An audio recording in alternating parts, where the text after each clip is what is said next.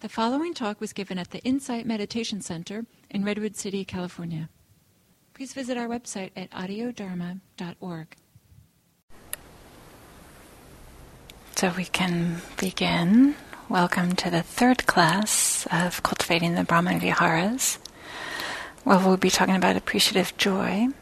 But before we get started with that, I wanted to check in a little bit for those of you who were here last week, and even if you weren't here last week, where the topic was compassion. Maybe it's a little brief intro that it's natural that when we start developing loving kindness, when we start setting this intention to have more and more loving kindness in our lives, it just starts to expand out. Of course, is the instructions too. I'm not giving those specific instructions in these beginning classes, but it happens whether we are intentionally doing it or not. And then, of course, it's natural that when our loving kindness expands, that it'll encounter beings who are suffering and beings who are happy. Both exist in the world. Of course, they exist. So last week was about encountering beings who suffer, and this week we'll talk about encountering beings who are happy. But I just wanted to open it up for any questions or comments, that when loving-kindness meets beings who are suffering, there's the loving-kindness shifts or expands or somehow changes a little bit to include a sincere wish that the suffering end.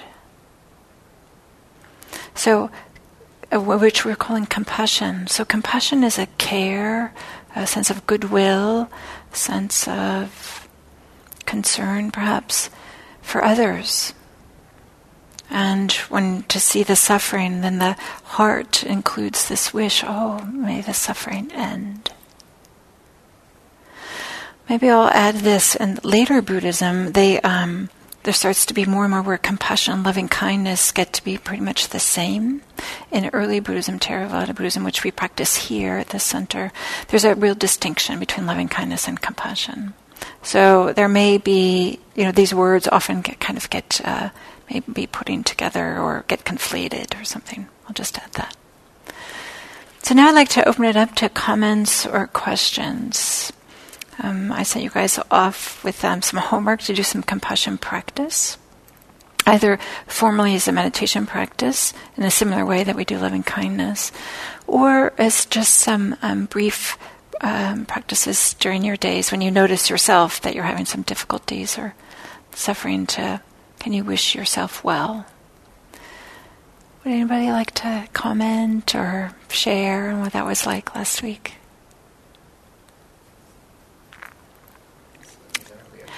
Can you use the microphone, please? This is not exactly a comment to that, but I wonder if you could say more about this distinction between loving kindness and compassion, because that is not something I'm familiar with, and maybe you could clarify that for me a bit. Yeah. So loving kindness is just sending goodwill to all beings eventually, right? We start where it's easy and then it expand out systematically. That's loving kindness in the earliest Buddhist teachings. And then compassion is when there's a little something addition. It's like this wish for suffering to end, for this acknowledging of suffering. So compassion has a few components. First, you have to recognize that others are having difficulties. You don't have to feel the exact same difficulties that they're feeling, but just to recognize, oh yeah, here's some distress, somebody who's in distress, whether it's mild or blatant. And the wish that that thing that you just noticed, for that to end.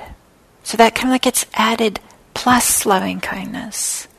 So there's this more kind of this recognition and a sincere wish that the suffering end, in addition to goodwill.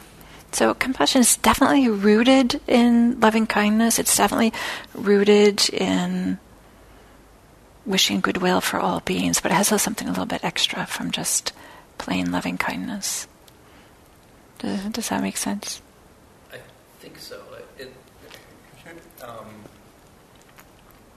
The way you described it made it sound like the goodwill or loving kindness is more of a kind of emotion or affect, and that compassion has more something active to it, or I'm still not entirely... Yeah. I would think of what you describe as a recognition of suffering and a desire for the suffering to end to be already part of what I would think of as loving kindness. So maybe I'm just not understanding the terminology. Yeah, you're not alone in this. A number of people would say that. And that's... as I said, that's kind of like some teachings do say that, but here we are making a distinction.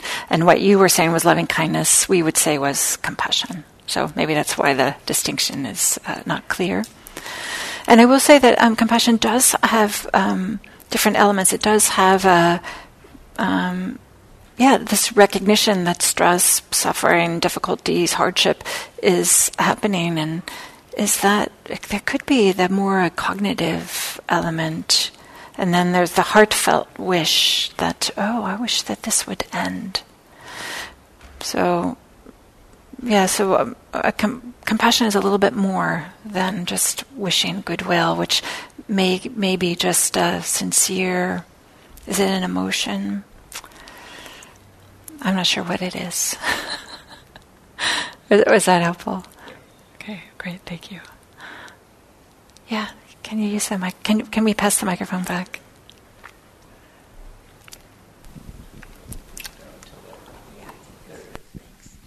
Well, I had a compassion challenge as soon as I left this session last week. I was on the bus, and actually I walked to the bus stop from here. And there were several very loud and, from what I could tell, homeless people at the bus stop. And I wish I could say that I felt compassion for them, but I was really disturbed and challenged. And I was cognizant that I just come from here. And being at this bus stop, I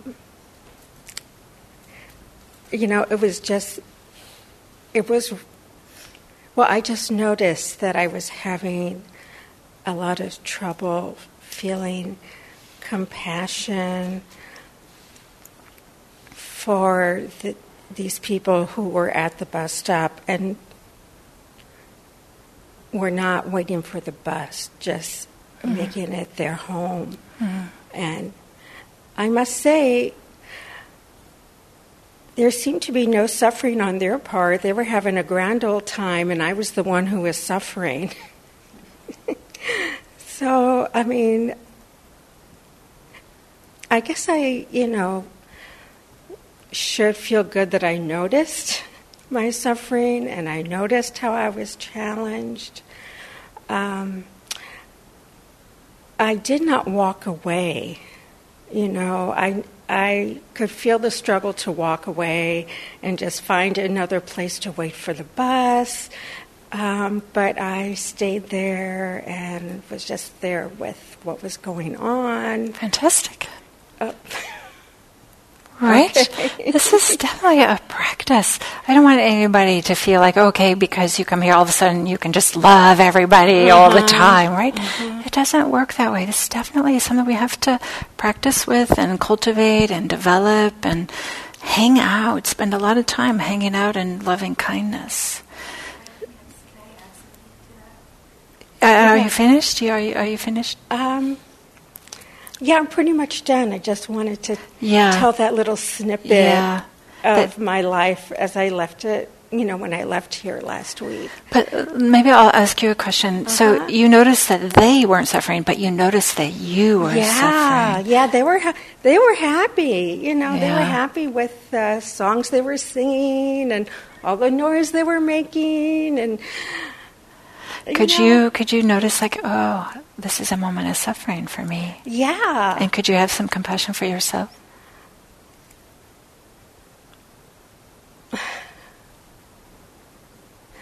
I can't really say that I did. I just was doing my best to stay in this place and not run away. Fantastic. That's fantastic. That's how it starts, right? Is where we start to notice, like, oh, this isn't so easy, and I have these ideas of how I should behave, or I think I should behave, or something, and I'm just doing the best that I can. This is great. This is great for you to. This is where it starts, right? Where to notice, oh, this is hard. Yeah. Mm. And I want to say also, it was an act of self-compassion for me to come here today. I had kind of a challenging time. Last night, I'll just say this real quickly, I have a chronic condition that I have to take medication for, and I just had a difficult time yesterday. I think if I didn't have any self-compassion, I wouldn't have noticed how sick I was feeling last night, and then discovering I hadn't taken my medication, and, I felt better, and just getting myself here today, I think, was an act of self-compassion. Nice. I'm happy to hear that you're caring for yourself. Yeah. Mm-hmm. So anyway, thanks for doing this. Thanks for this class. You're welcome. Yeah. You're welcome. Anyway. I kind of ironically have something similar. So I used to live kind of over here in this area, and recently I've had to move to the other side because I lost my housing, so because I'm on a disability. And where I live now is a lot of homelessness. So in our yard where I sit at my boyfriend's house right now that I'm not working, I have found myself in that same position, feeling like I have to look at this because they literally walk in front of the house and make messes and leave garb. It's the whole thing there.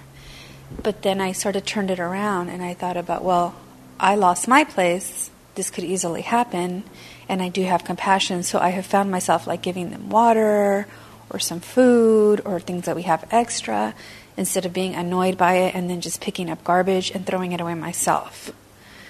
But I don't know if that would be having compassion. That would be compassion, right? Sure. And how did it feel? To kind of like reframe. It made me better understand, like, put myself in their place, in their shoes. Yeah. Instead of saying, why do I have to look at this? It was kind of like, well, this is becoming very prevalent in our area now. This is happening. I might have not been so aware had I been over here on this side. Mm-hmm. But because I'm on this side, I'm like, oh, this is different now. Mm-hmm. So it's really opened my eyes to, like, what's going on out there, and made me understand how they're feeling or how they're doing or what's going on out there, Yeah. So kind of the same. Yeah. But I started off that way, like, just it was in my face and I didn't want to be by it. I felt just not good about it. So I bet you were able to kind of reframe. Yeah, I kind of reframed it, kind of thought about them more and maybe how they got there in the first place. Mm. Thank you. There's no end to the suffering in the world. There's no end. Right? Even though we may be wishing for it to end, we may be very sincerely practicing. Right? It's part of the human experience. It's part of not even just human. Animals suffer, right? So it's our practice we're not going to make all the suffering go away, either for ourselves or for others. But maybe we can shift our relationship to it. Maybe we can shift the thinking this has to end, I have to leave, this is completely intolerable. Maybe we can increase our capacity to be with the difficulties. Maybe we can make a little bit of space for the reality that we all live in, even though it may not match our preferences, even though it perhaps often doesn't match our preferences. So to build on that, as I said at the introduction, so when loving kindness meets people who are having success, good fortune, who are feeling happy, then the loving kindness can expand or shift to include what we call appreciative joy. It could also be sometimes translated as sympathetic joy. The Pali word is mudita, which sometimes is a little bit easier to say than appreciative joy. And this is I'm happy because you're happy. I'm having joy because you're having joy. I'm rejoicing, I'm delighting because something great has happened for you. We all have this experience. Probably there's people who are dear to us who get really good news from the doctor's office, or who get a job they really wanted, or have something wonderful happen with their children. Or maybe one of these people is your children and they have some type of success, something they worked hard for, and they're able to have some good outcome from their efforts. So appreciative joy is the same thing, but we're just trying to expand it a little bit to people outside of those whom we feel responsible for or close to, or just beyond those where it comes naturally. And the truth is, appreciative joy is often difficult. It's often difficult when we see other people who are having good fortune. It might be, not always, it might be that there's a little bit of envy that slips in, a little bit of, how come that's happening for them? Or why can't I have some of that? You know, and these thoughts may not be clearly formed in that way.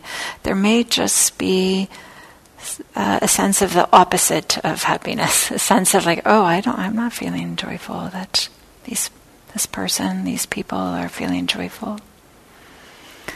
And I don't have to tell you, envy, jealousy can be really destructive. This can eat us up. It can, there's no end. Just like I was saying earlier, there's no end to the suffering. There's also no end to things that we can be jealous about. I don't have this, I don't have that. When we're kind of in the grips of envy, we use the dissatisfaction with whatever we have starts to grow. There can be no end to the comparing we're doing, right? So that we might always come, if we have that particular mind state, if we have that particular habit of mind, we might always feel like we're deficient. We never have enough. Everybody has more. This comes from the sense of comparing. Not only are we feeling like others have something that we don't have, when we notice that others are experiencing some positive outcome or some good fortune, that might, if we don't feel envious, we might, or in addition, we might feel the self-critical voice like, why didn't I do that? Then maybe I could have had that outcome, and I should have done that, and I can't believe I didn't do it, and it's easy. It's easy to find ourselves doing this. Appreciative joy can be a really difficult practice because it touches into some of our ideas about ourselves and our ideas about how we think things should be. We may see that somebody is having some good fortune, or they're really happy about something, and we may be, in order to kind of dismiss it or try to diminish it. I'll say that recently I saw that there was a painting that sold for millions of dollars, and the subject of the painting was the Simpsons cartoon TV show. And I just thought, really? So I didn't have happiness that people had, that they were spending their money on this type of thing. I had a little bit really? It was kind of my feeling. So that's an exaggeration, right? Something that's maybe, not our everyday occurrence that we encounter people that are doing things like this. But we may have these ideas of, I'm only happy for you as long as your happiness are done in these appropriate particular ways. So we can kind of watch for that. Otherwise we might diminish or somehow dismiss other people's sense of good fortune.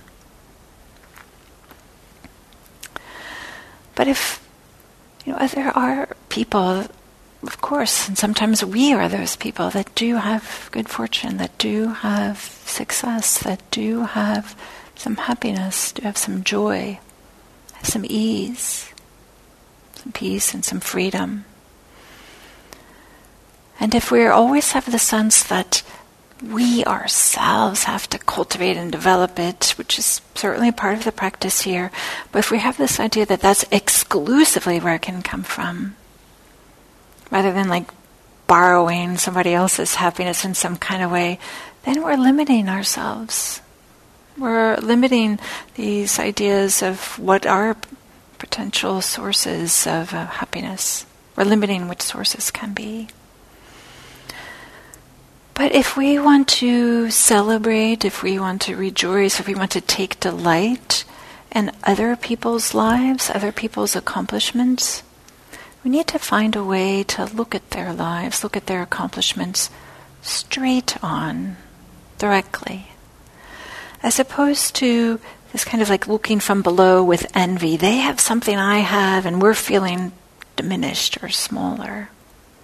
Or rather than looking from above, oh, I can't believe you're happy because of that. That ridiculous thing. And we may be judging them.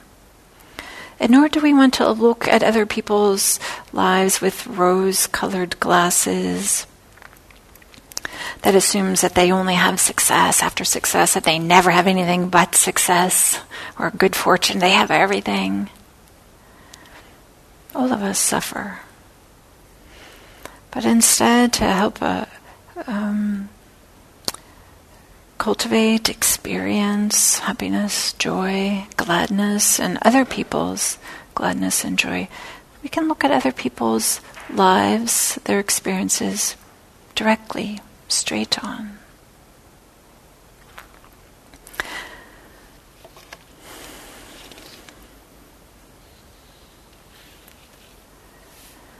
So one thing too, as I said, that we can also think about what this might mean if we don't want other people to be happy, if somehow we're diminishing it. Implicit in that is the idea that perhaps others would have more and more suffering. Is that what we want? Do we want everybody to have nothing but hardships? Do you want everybody to have difficulties?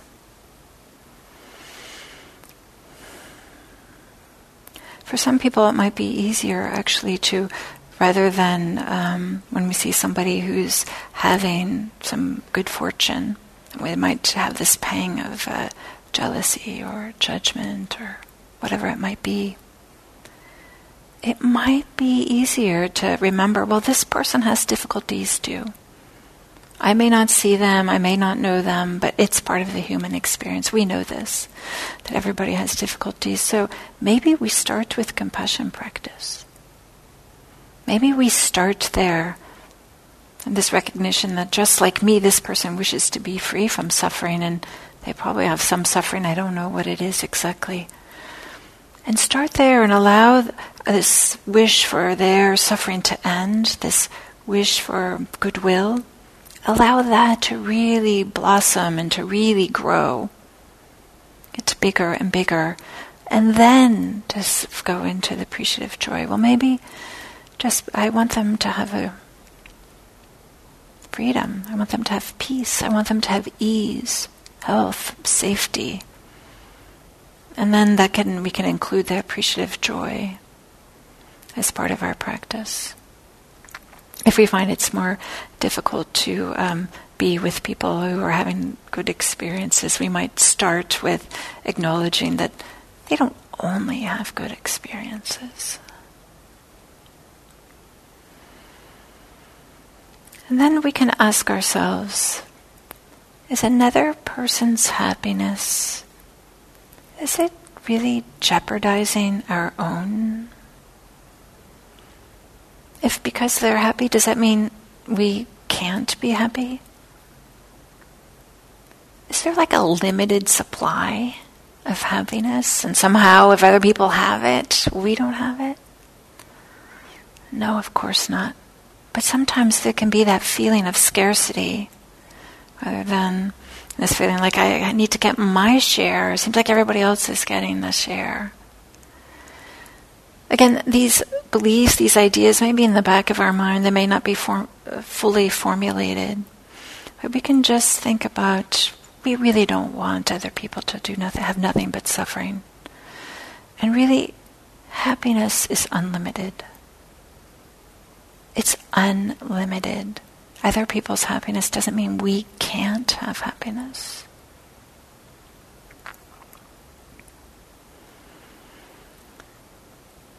So appreciative joy can be a practice, just like the other Brahman Viharas. We started with goodwill, then we went to compassion, and now we're doing with appreciative joy.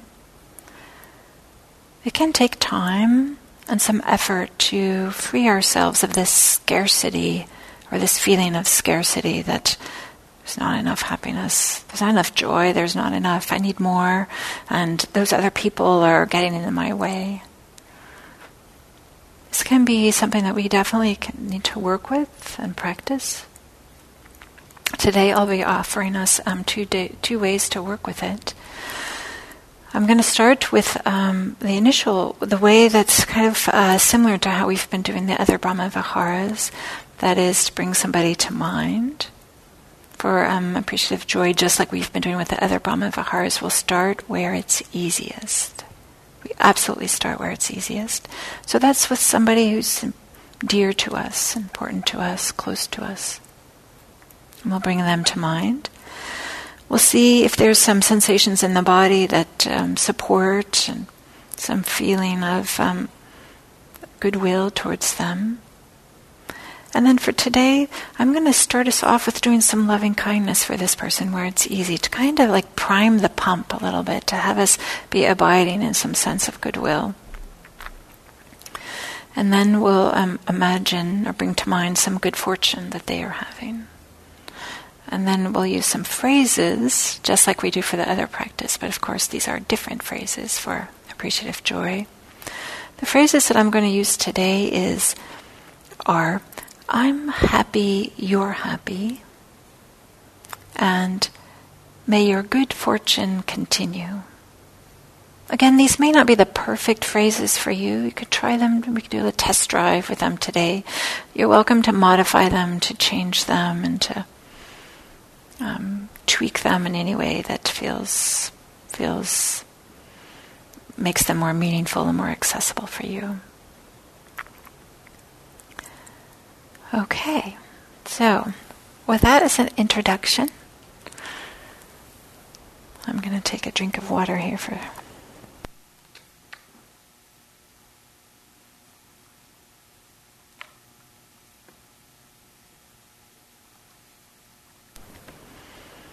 So we'll take an alert, upright posture, and we'll start with 3 long, slow breaths.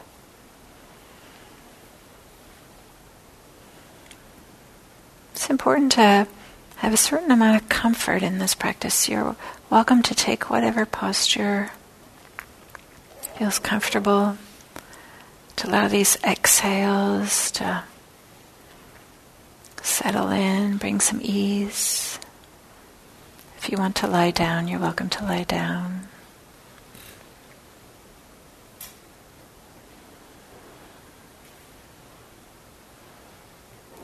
Then returning the breath to normal.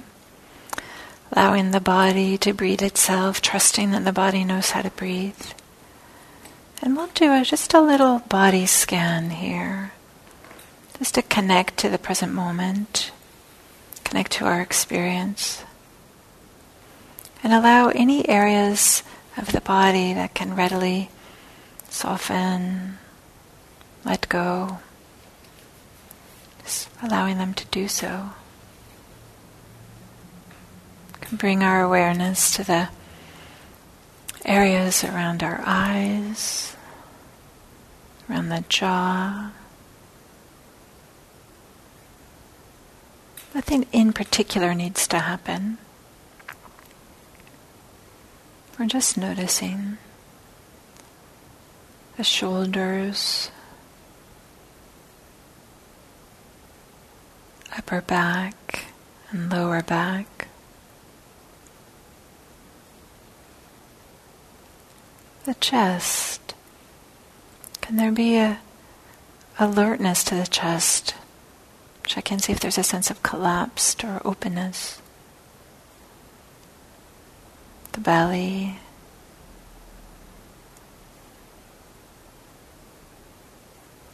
Can feel supported, feel grounded by the pressure of the ground, the cushion, the chair against your body.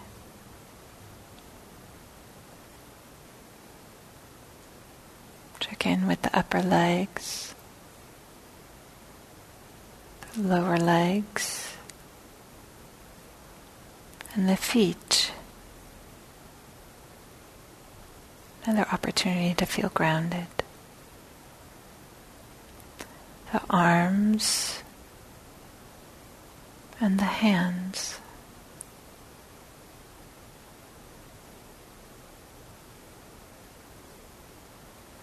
Then let's begin with some loving kindness practice for a dear one, someone for whom it's easy to feel loving kindness. Someone we don't even hesitate. Bring this person to mind, or if it isn't a person, that comes to mind readily. Choose puppies, babies, kittens. Check in with the body. See if there's some inner warmth, some inner smile when you bring this person to mind. It's okay if there isn't. And then to support our intention of cultivating loving kindness, you can repeat these phrases silently in your mind.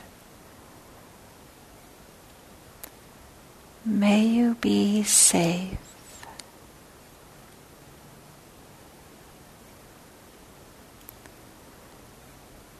May you be happy.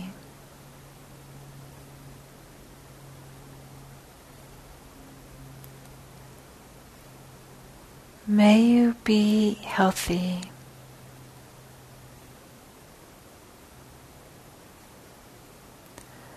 May you live with ease.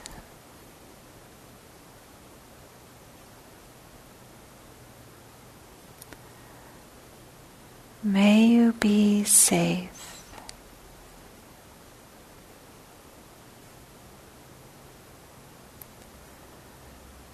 May you be happy.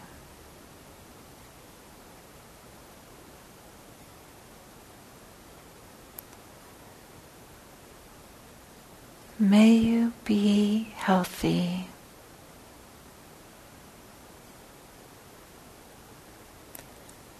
May you live with ease.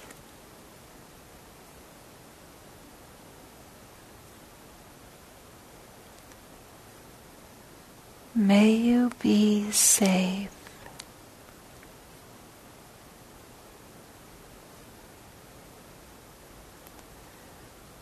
May you be happy.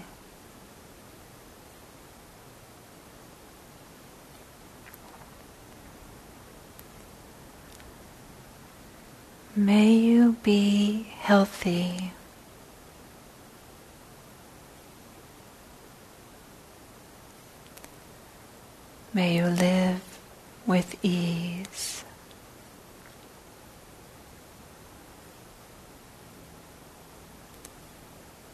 You can check in with the body. See if there's any warmth or open-heartedness in whatever way you understand that. Maybe just a corner of your experience is a little bit more well-being or spaciousness.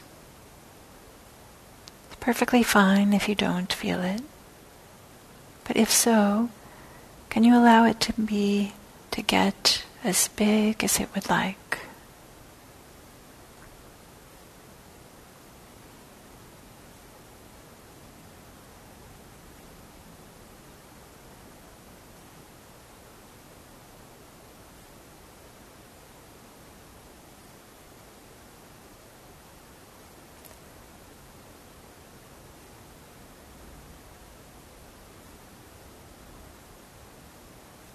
And then, to practice appreciative joy, bring to mind of some good fortune, some success that this person has.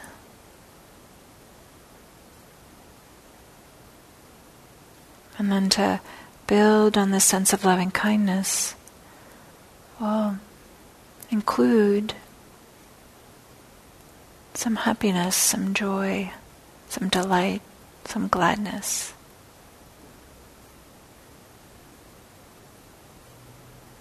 We can, acknowledging the good fortune this person or being has, then we can repeat these phrases. I'm happy, you're happy.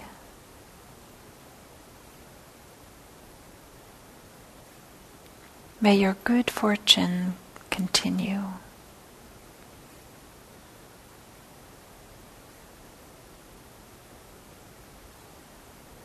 I'm happy, you're happy.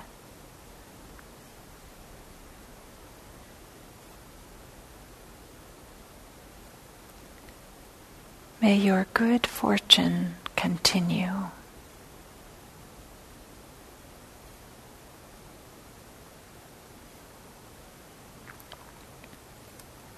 I'm happy, you're happy.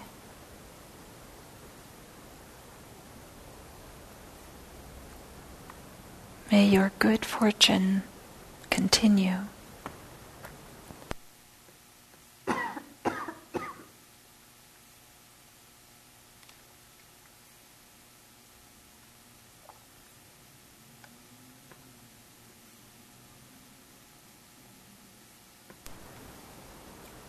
Maybe you could feel into the body and see how this feels. There's some gladness, some happiness, some joy, some delight when bringing to mind the good fortune of a dear one.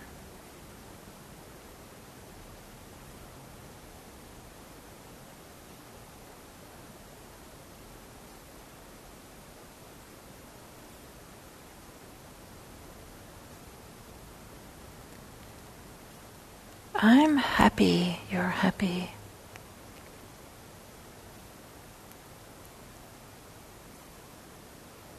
May your good fortune continue.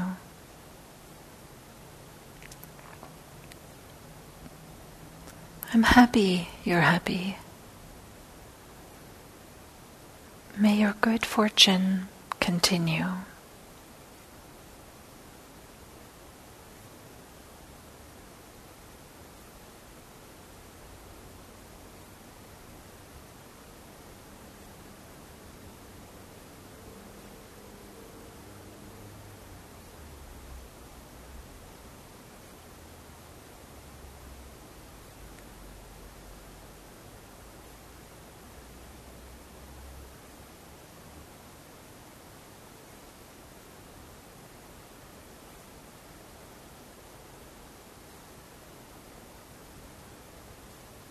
I'm happy, you're happy.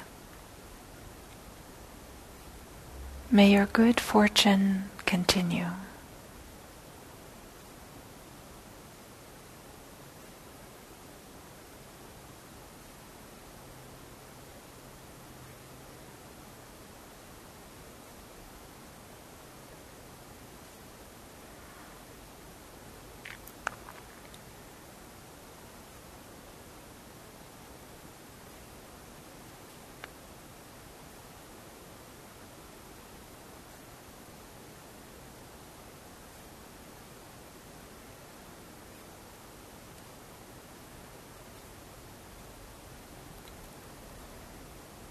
And then to end this meditation,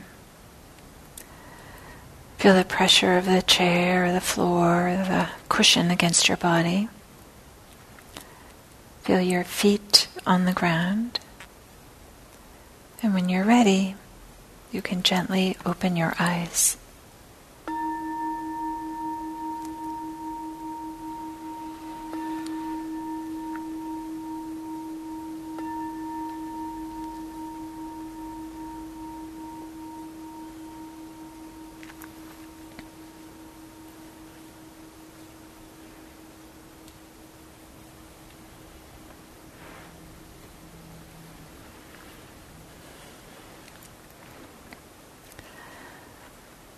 So with that guided meditation, I started us off just with a body scan, 3 breaths and then a body scan, just to kind of get settled, kind of check in with what's happening, kind of arrive here. And then we started with some loving-kindness practice, where it's easy.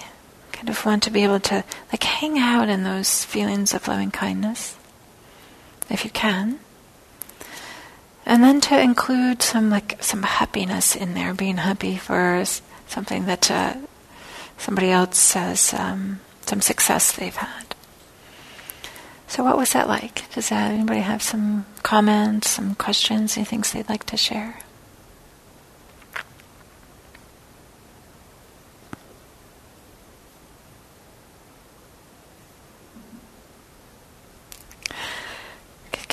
Can we get the microphone back there for Mary? Thank you.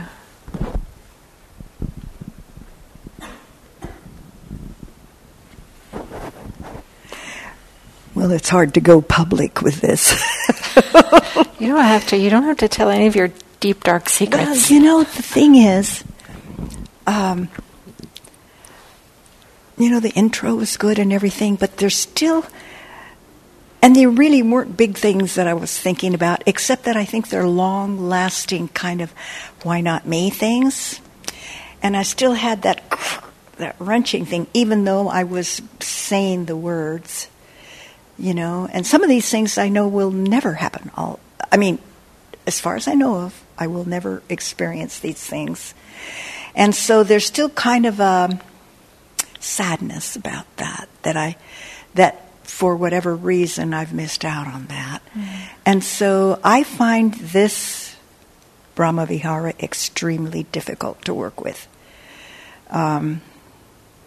Extremely difficult, yeah. Because I can't... if it's my own kids, or if it's yay, hooray for you, my granddaughter's going to graduate from college with top-notch awards and everything. And it's just... automatic. It's just automatic. I'm so happy for her. It would have been nice for me to do that, but, it wasn't really a big thing. The really deep underlying things are not spontaneous like that. I have to work. And I think I go around the horn by to feel happiness for them by looking at, life isn't perfect for everybody, and I've missed out on this, so what? They missed out on other things. So I have to kind of really talk myself into not getting into the place of feeling deprived. I think that's the bottom. I feel deprived. Not necessarily unhappy that they're having it, but deprived, yeah. I think that describes it more than anything. Yeah, thank you. And I'm going to talk about this in just a minute. That some supports for this is for us to be cultivating something that's the opposite of feeling deprived. Can we feel gratitude? Can we feel contentment? And that can be a real practice. And maybe that's the practice we start with and spend a lot of time with, and put sympathetic joy, appreciative joy to the side right now while we work with some of these other things. I'm going to talk about that some more.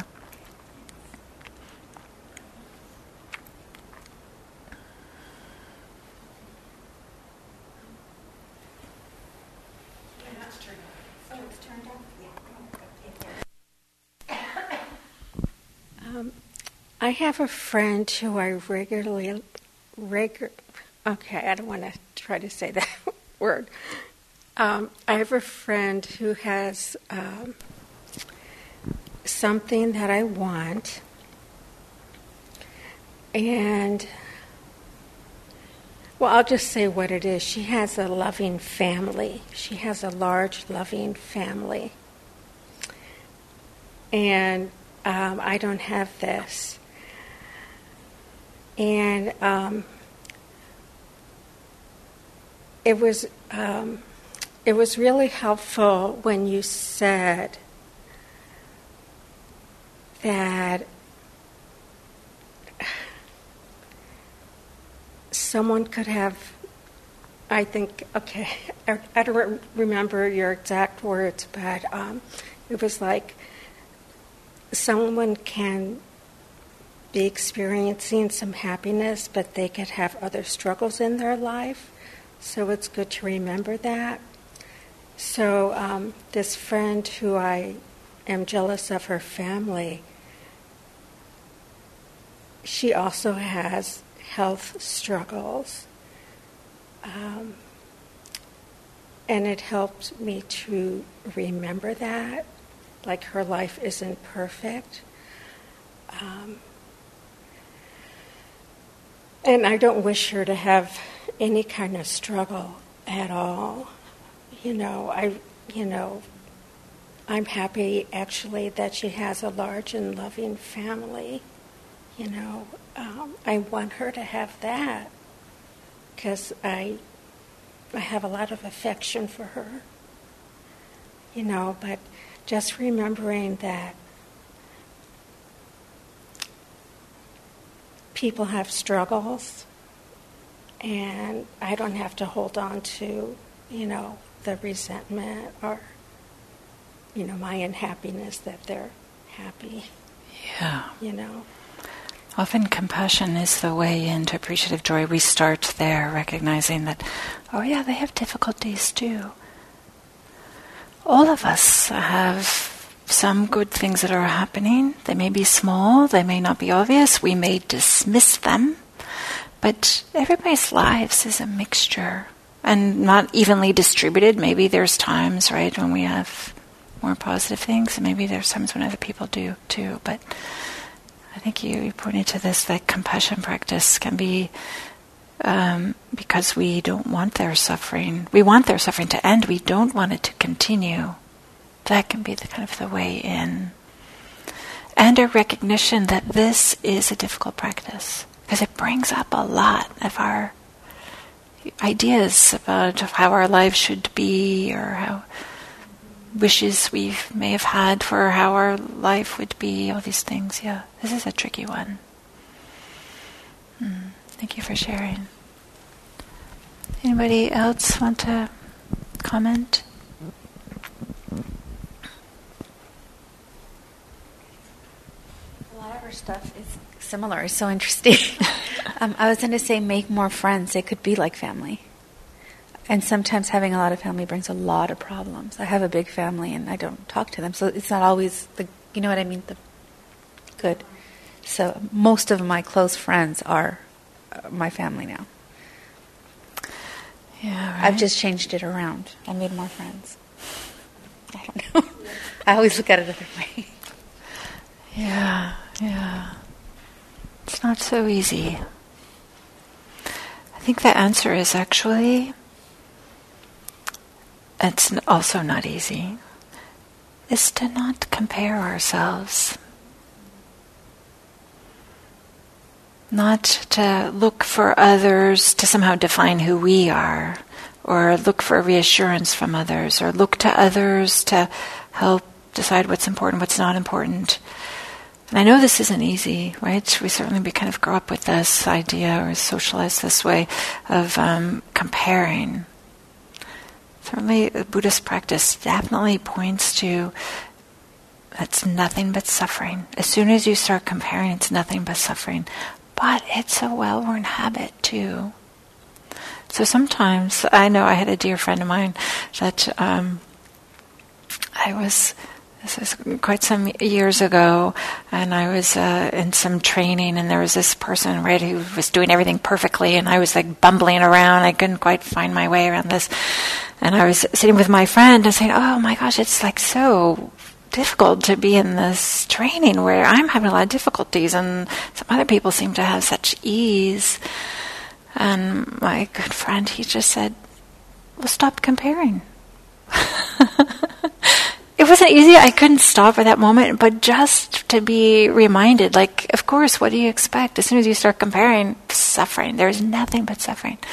Because even if you think you're better than everybody else, then you have to prop that up, because it's inevitable there's going to be data coming in that says, oh, maybe you're not the better than everybody else. And then you have to kind of like distort views, or you have to convince everybody you're better. If you have this idea that you're worse, ouch, that's so painful. Or if you think that you're exactly the same, then again, you have to, that data isn't the same. We are different. We all have different gifts. We have different struggles. So that's actually the answer. As best we can, notice when we're comparing. And as best we can, think like, oh yeah, this is what comparing feels like. It feels like suffering.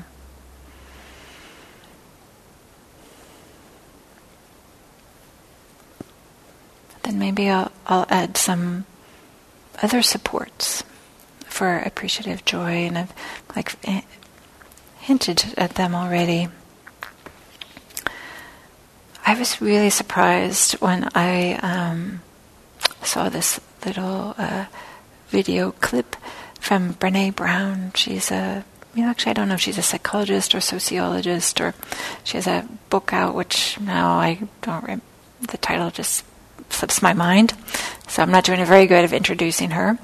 But there's this little video clip when she says, the most difficult emotion, for people to feel is joy. I was like, what? She said, it's joy. You don't think it should be, but it actually is joy. It's difficult for people to feel joy. Because there's a number of reasons for this, right? But some may be, and she has this expression, and I think I included it in the handout because I loved it. She said, so many people have this dress rehearsal for tragedy. That is, they don't want to feel happy because they know that pretty soon something terrible is going to happen. And they just don't want to be too disappointed when that terrible things happen. So if I don't allow myself to feel happy now, somehow, in some kind of convoluted logic we have, then somehow that unhappiness in the future won't sting quite so much. Of course, if that doesn't quite work, we end up living a life of just kind of closed down with this small little range of emotions. So when joy, when happiness, delight happens on its own, whether it's because you see what somebody else is doing or because you're having your own success, you're having your own good fortune, see if you can allow yourself to feel it. Notice. Oh, today I did remember to, for me the other day was to take my vitamins. I'm always forgetting to take them, and like, oh, I did do this. Okay, finally, I'm like showing myself some care and some respect and doing these things that I know that will support me. This may be small things, maybe big things, but can we allow ourselves to feel happiness, feel delight?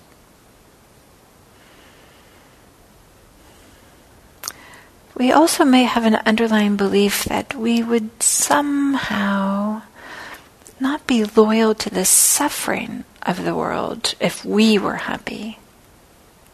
Somehow, right? I just mentioned it earlier, but there's suffering everywhere, and it's everywhere we look. And somehow we feel like, oh, I shouldn't be happy because there's suffering out there. Does that really work? Does that really make sense? Can we show up and support people, help them, have compassion for them, have loving kindness, if we ourselves are keeping ourselves dampened down and just having suffering or maybe just mild irritation all the time?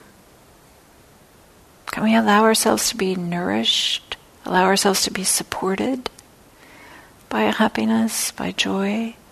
And allow ourselves to open a little bit, open our hearts with that joy and happiness. That then allows us to meet with the suffering, to maybe go out and do and help and support.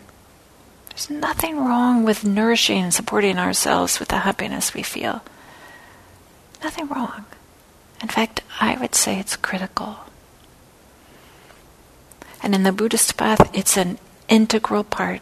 It's quite a different ways we could describe the Buddhist path, and all of them explicitly talk about happiness, explicitly talk about joy. It's important. We deserve it. It's part of being human.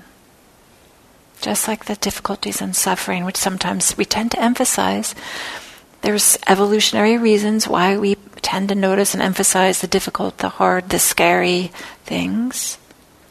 But let's not forget the good things too, and nourish ourselves with them.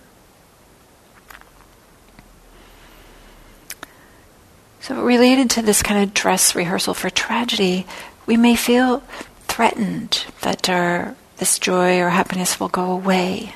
So we don't really want to feel it because it's going to go away. It will go away. This joy and happiness will go away.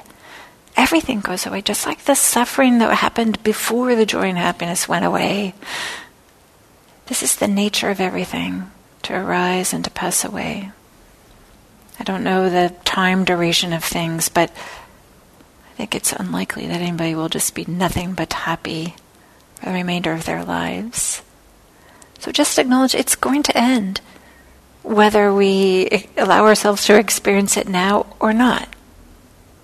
So can we just allow ourselves to experience it without clinging, without holding on to, without beating ourselves up, wondering whether we deserve it, but just to feel happy. Feel the delight, feel the gladness, feel the joy.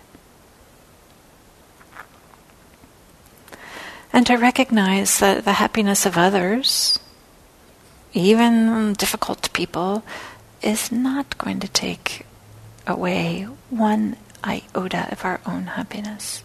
There is not a limited supply. It's unlimited, completely unlimited. So we can feel happy and allow others to feel happy.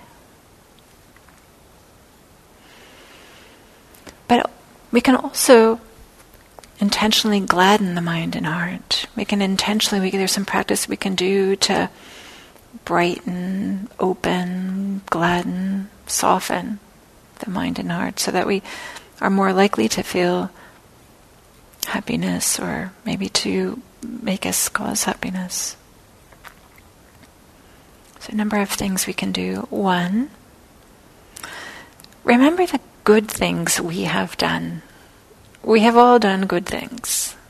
We may have done some bad things as well, but again, the point here with this practice is to have a balanced view and not only be focusing on the bad things. Remember, bring to mind those times we have been generous with our time, with our money, with our whatever resources we have to share. Remember the times we've meditated, we thought, okay, I'm going to cultivate my mind, and where we've done it. Remember those times we've taken good care of ourselves, you've taken your medication, you've taken your vitamins, you exercised, you spent time outside, you rested, whatever you need. Remember the times you've supported other people, and maybe you were able to provide something that was helpful. Maybe you just listened when somebody needed to talk.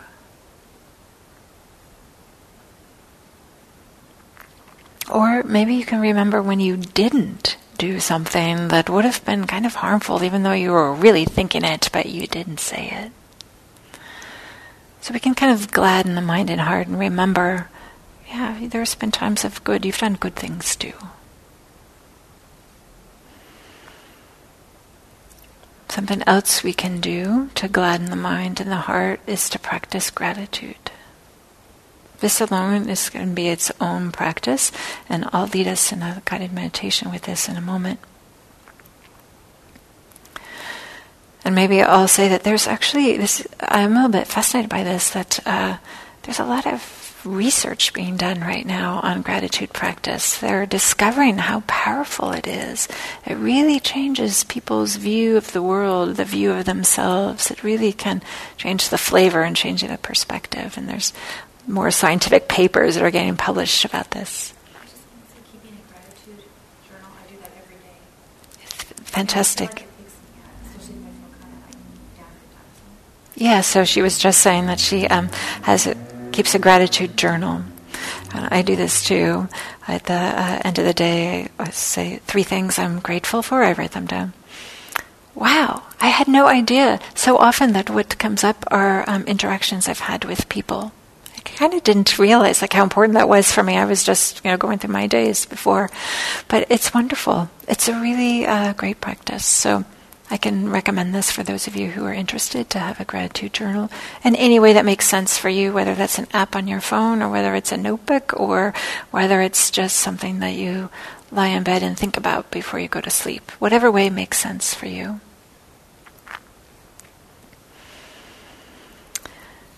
Also for to help develop gratitude is to remember or acknowledge how far we've come. I'm sure there are some places in our lives in which we are doing better. We are meditating more compared to when we first started. Or maybe remember back the very first time you ever closed your eyes and said, okay, I'm going to meditate.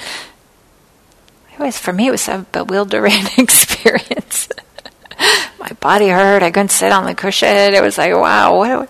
And now, right, I do an awful lot of meditation.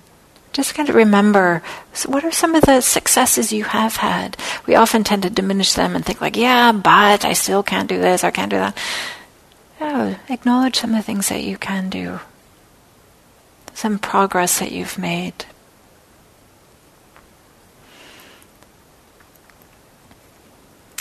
Also, some in our daily lives, as part of this research, they've noticed that those people that just have gratitude for things that arise in their life tend to smile, they tend to say thank you, and they tend to write thank you cards and letters. Maybe they're emails, maybe they are actual cards. Remember the days when we used to stand in front of the card section at the store and pick out all the cards? And for me, I used to love to do that. Now I'm writing emails, but recently I just bought some cards. It's fantastic. It made me so happy. And I wrote a card for somebody. I couldn't believe how happy that made me feel to do that. So these are things that we can do to gladden the heart and the mind. Something else we can do is to practice simplicity.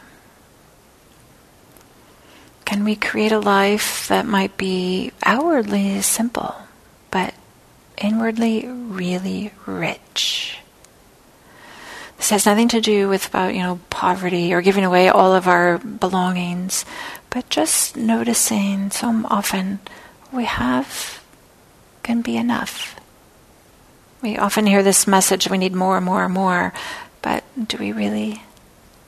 Do we need that new kitchen gizmo? Or can we just chop? I'm just making that up as something that happened to me some time ago. I thought, I definitely need this Cuisinart thing. And then, no, I don't. I'll just chop things. There's a reason why, for those of you who have a retreat practice, there's a reason why retreat centers, the rooms where you stay in, are very simple and modest. Something about simplicity really kind of supports some quietness and some contentment. Also, some of you may know that there's this phenomenon that's happening with the Marie Kondo effect.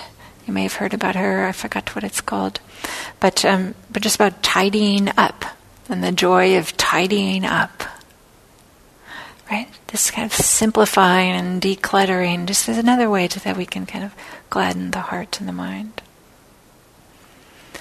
So just spending some time with cultivating these qualities, doing these activities, can help bring some spaciousness, some openness to the heart and to the mind that make it a little bit easier to practice appreciative joy. And it might be that these other practices, these other things, are where we spend a lot of time. And we really bolster and nourish ourselves with them before we start practicing appreciative joy. All of us are different. All of us have different life experiences. And so find a practice that works for you. What I would like you to not do, I would like you to not slip into self-criticism. Oh, I should do this.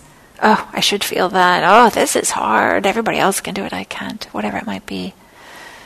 Allow this practice to support you, not to be yet one more thing that you beat yourself up with. So, I'm going to lead us through a little bit of a guided meditation on gratitude.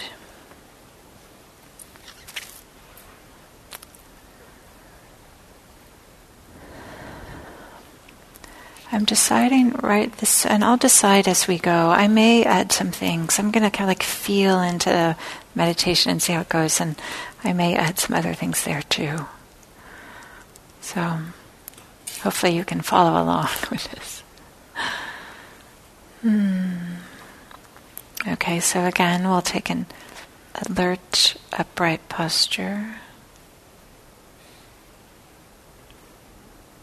Again, we'll take 3 long, slow, deep breaths.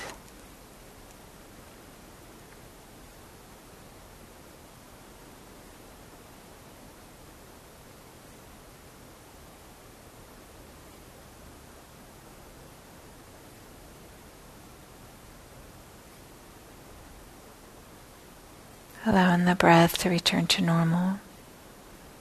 And again, we'll do a body scan. Checking in with the eyes, the jaw, the face, the neck, shoulders,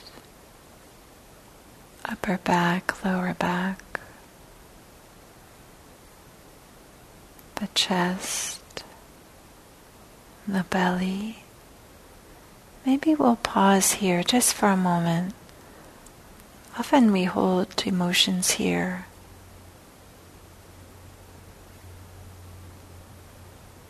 Can we just breathe into the chest and the belly, allowing whatever's there to be there?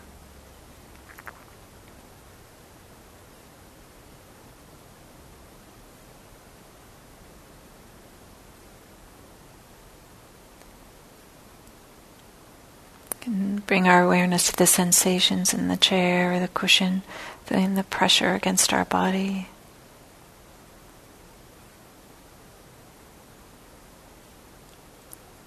The lower legs, upper legs, the feet, feeling grounded, feeling steady, feeling here.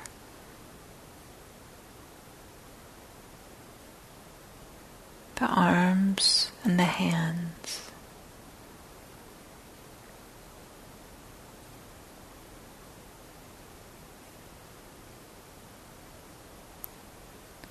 Can you notice any worries or irritation or fear, anger, judgment, these types of things? Can you breathe into them? And allow them to flow out as you breathe out in a very gentle, relaxed way.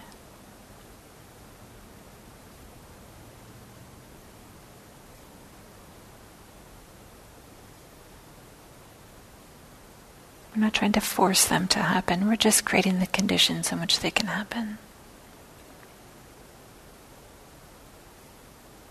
Any uncomfortable emotions, can we somehow release them, let them go with the out-breath.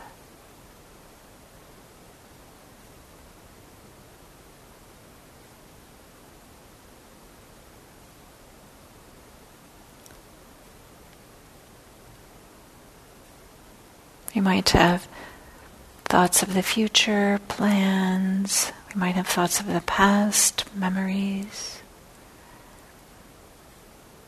Can we let those soften and go out with the out-breath. Allowing them thoughts just to flow out.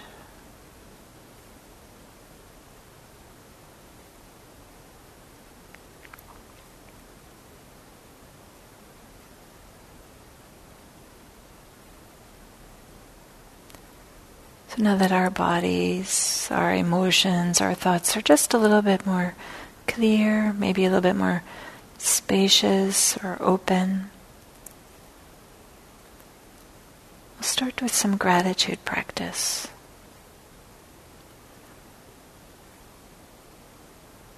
First, notice that if you are listening to this, we have some things which you might be grateful for. Acknowledge that you're alive and someone gave birth to you, someone took care of you when you were an infant and bathed you and taught you to speak. Can we feel some gratitude for that? In an easy, relaxed way, if this starts to slip into something other than gratitude, you can just bring your awareness to the sensations of breathing.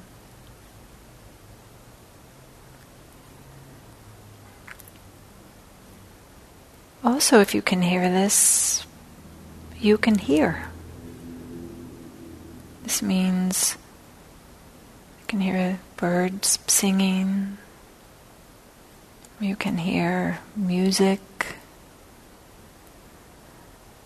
you can hear voices, people singing together, maybe talking. Maybe you can hear your interior, your own breath, flowing in and flowing out. Can you feel some gratitude for being able to hear?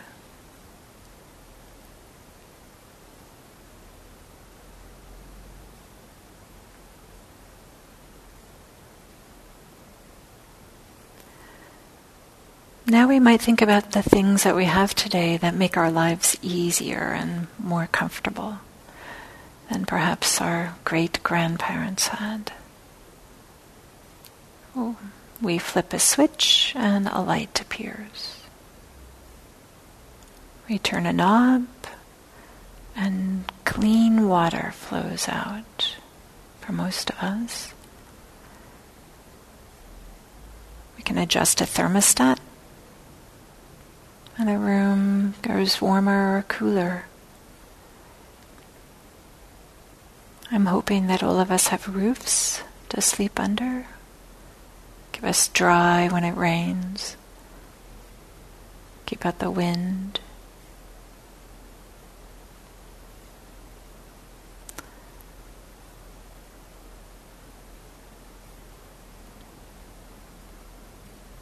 For most of us, we enter a vehicle and it takes us where we want to go. We have access to machines that wash our clothes. And we have machines that store our food at just the right temperature.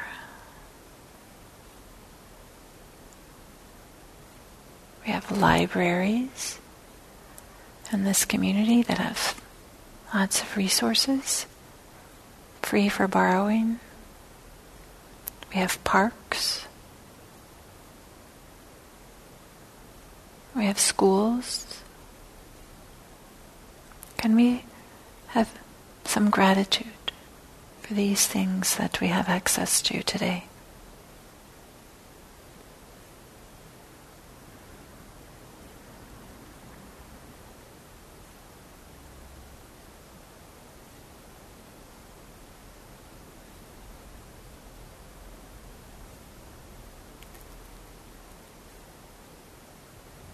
Now we might take a moment and reflect on all the people who have worked hard to make our lives easier. People who plant, grow, and harvest our food. And people who transport the food. Those people who make the roads and the railways and the airports that allow the food to be transported. They're the people who maintain those vehicles, the drivers, the people who load and unload. Those people who run the stores where we purchase the food, who work in them, who design them, who plan them.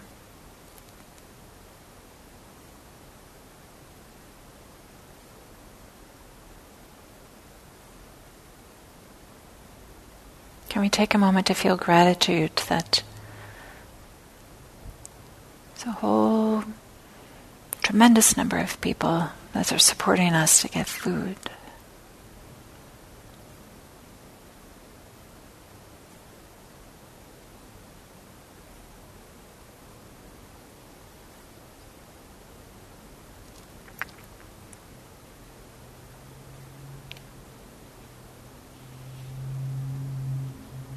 Now, you might consider those people and pets who enrich your life. Family, friends, acquaintances, colleagues, peers, even the ancestors who worked so that you could live well. Those who support you, who cheer you on. Can you have some gratitude for those?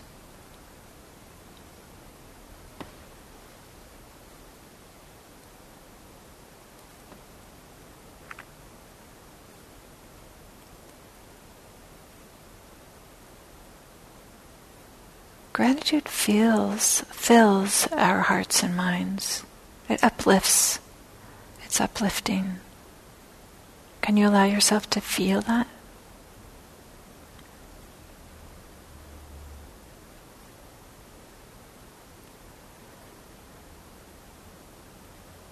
We can check in with how you feel in your body now.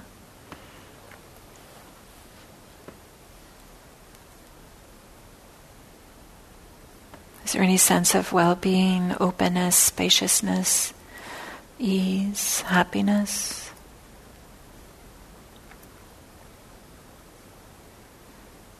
You don't have to judge it, or just notice.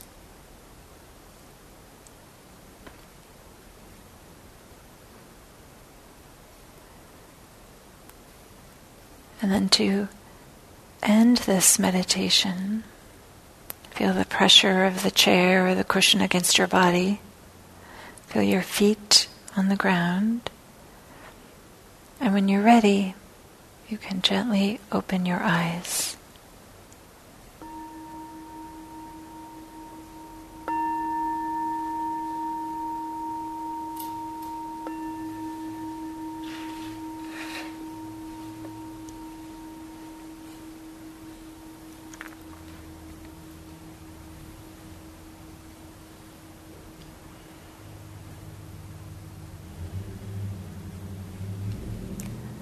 So with that meditation, I started us off with a few slow breaths, and then just this idea that maybe after checking in with the body, some of our emotions or some of our thoughts can be softened or let go of somehow with the breath.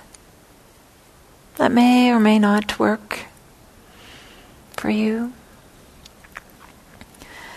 And then to introduce the idea of gratitude.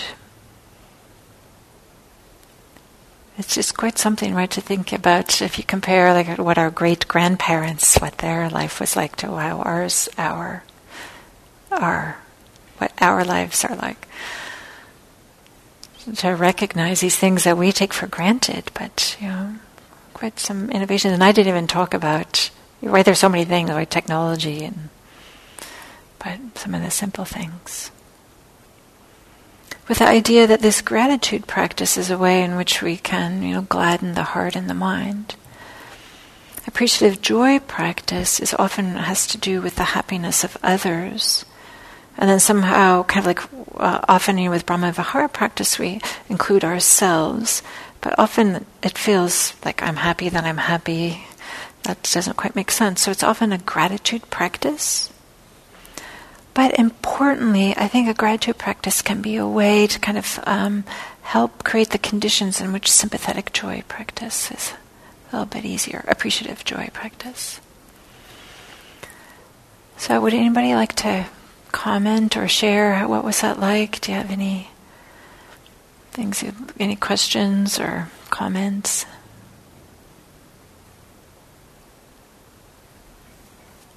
Yeah, kind of.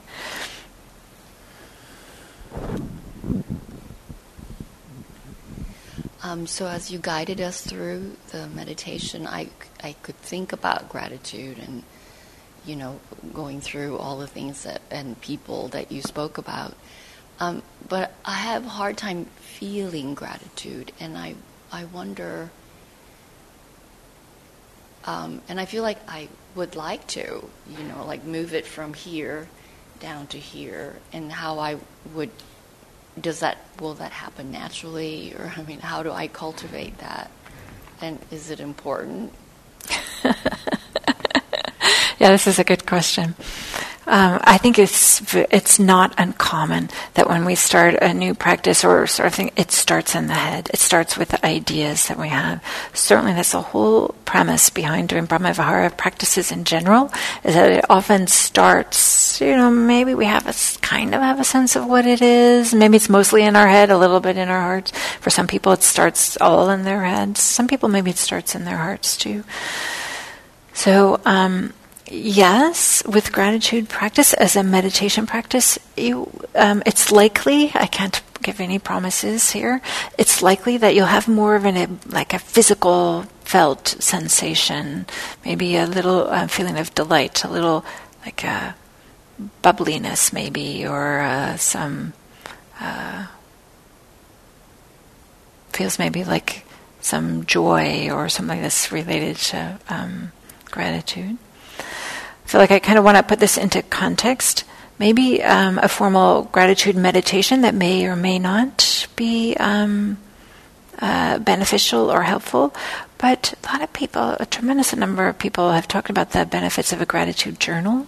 So maybe that's something that just feels like, okay, a gratitude journal doesn't have to be so... I don't want to use the word serious, but that's not the right word. Sometimes there can be this somber tone, especially I was leading us, you know, with this quiet voice. But maybe it's more like of a fun, exuberant feeling, and just writing like, oh yeah, this was great, and this was great, and this is great. And maybe you start there, and that's where you start. And maybe you feel like you do want to cultivate it more and have more of a felt experience, and you bring it into a meditation practice. You can explore and play with this. Yeah, maybe I'll say that it's often a recollection practice. So it is kind of a mind practice when it's not a formal meditation practice. So that being said, there's so many different ways we can do this, right? In the Buddhist teachings, there's often this idea of blessings. And some of the blessings are... I know that we had parents, somebody that gave birth to us. A mother who gave birth to us, and can we have some appreciation for that? There isn't, I would say in the Buddhist teachings, an emphasis that we have to feel this in our hearts. But for some people, it's a big support for them. So I don't want you to feel like you have to do this and has to have any particular physical or emotional experience to go with it. Was that helpful? Yes. So basically, I should feel it where I feel it, or whatever's easiest. Yeah. Yeah, you know, this is a theme of mine, wherever it's easiest, because I've noticed, you know, as I talk to more and more meditators, I notice how I shouldn't say everybody, it's so common for people wanted to kind of beat themselves up. And feel like, oh, I can't do this, I'm not doing it right, everybody else is doing it, and I don't know. And I feel like, wow, we need to start where we are. Respect, honor where we are. And then it does take a certain amount of confidence that we can grow from there. And that's like support growth as opposed to kind of trying to beat ourselves up into doing something. That being said, I have acknowledged that there are other teachers who kind of more espouse the what I call like the warrior method, you know, just no pain, no gain, go out there and, you know, sit till your legs fall off kind of thing. I'm not one of those people. You can tell, right? And so all of us, right, we find our own way. If you feel like you need some, my guess is those people who are really critical on themselves or critical of others and kind of like this idea of somebody also being critical. And sometimes maybe we need that. Maybe we need a little push and then just enough to where we can find some of the benefits. Maybe we do sometimes need a little push. But the practice is to know yourself and to know what's supportive and what's helpful and to work with that. Anybody else have some comments?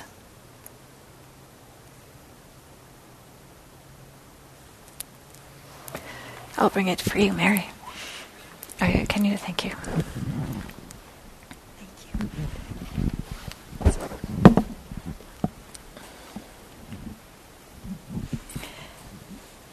This may come out kind of gross or something, but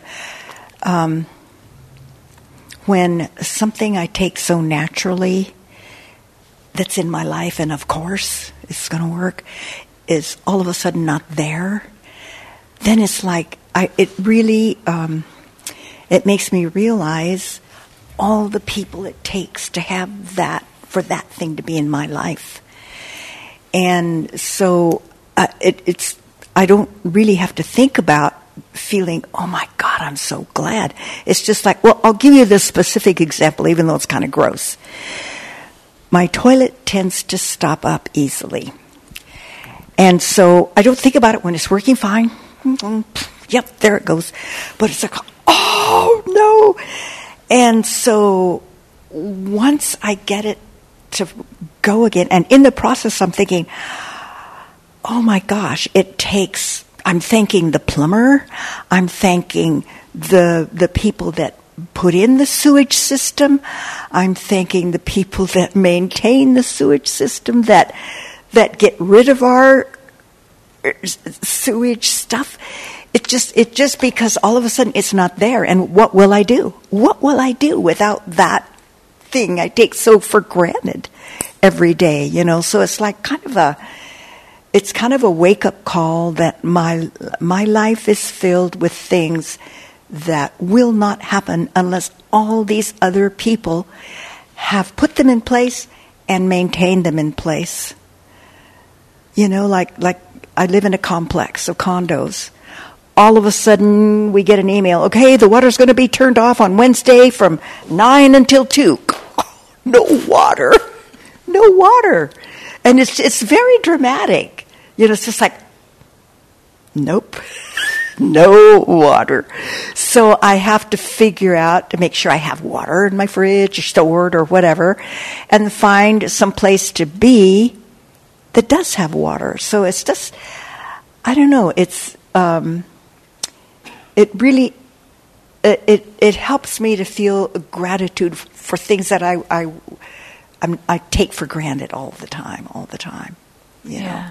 I think probably all of us have similar stories when the car doesn't work, or, you know, the credit card doesn't work for whatever reason. You know, these things where we realize like how dependent we are, and maybe we can take a little bit of delight in some of these things that just make our lives easier, and we just kind of... And all the people that maintain our city, our town, our culture, our everything. You know, when you interact with somebody that works with a company, they have a specific job, and when they're doing it well, everything goes well. If they're not, it's really a glitch, you know? So, I don't know, it just, I'm more becoming more capable of appreciating everybody that keeps my life as comfortable as it is, and the people that invented it and invented whatever, you know, like pipes and all that kind of stuff, you know. So that's great. And so you can just allow yourself to feel that sense of appreciation. And this is appreciative joy is kind of like a building on that. Gratitude is building on that. There's just this sense of appreciation. Yeah. And it's good because it keeps me from, I mean, I used to just get mad about it, you know. Oh no. But now it's like, no, I don't get all upset about it now. It's more like appreciating what it takes to keep that going for me, and then working with whatever I have to do to get that toilet unplugged, or to keep, you know, spend a day without water, and it's not, and not having that impatience or that anger or that whatever is really, really a blessing. Yes, because the day is not heavy. Exactly. All these practices are to help increase our capacity to be with difficulties. Whether it's mindfulness practice or whether it's these Brahmaviharas, all of them are about just making our capacity to be with more and more and more. The greater our capacities, the better our lives. Yeah. It's a lot more peaceful. It's a bit more peaceful way to live. Yes. Okay, so it's 3:00. So I want to thank you all, and may you find some of your own joy and happiness and delight and gladness, and may it be infectious so that others can be experiencing it too. Thank you.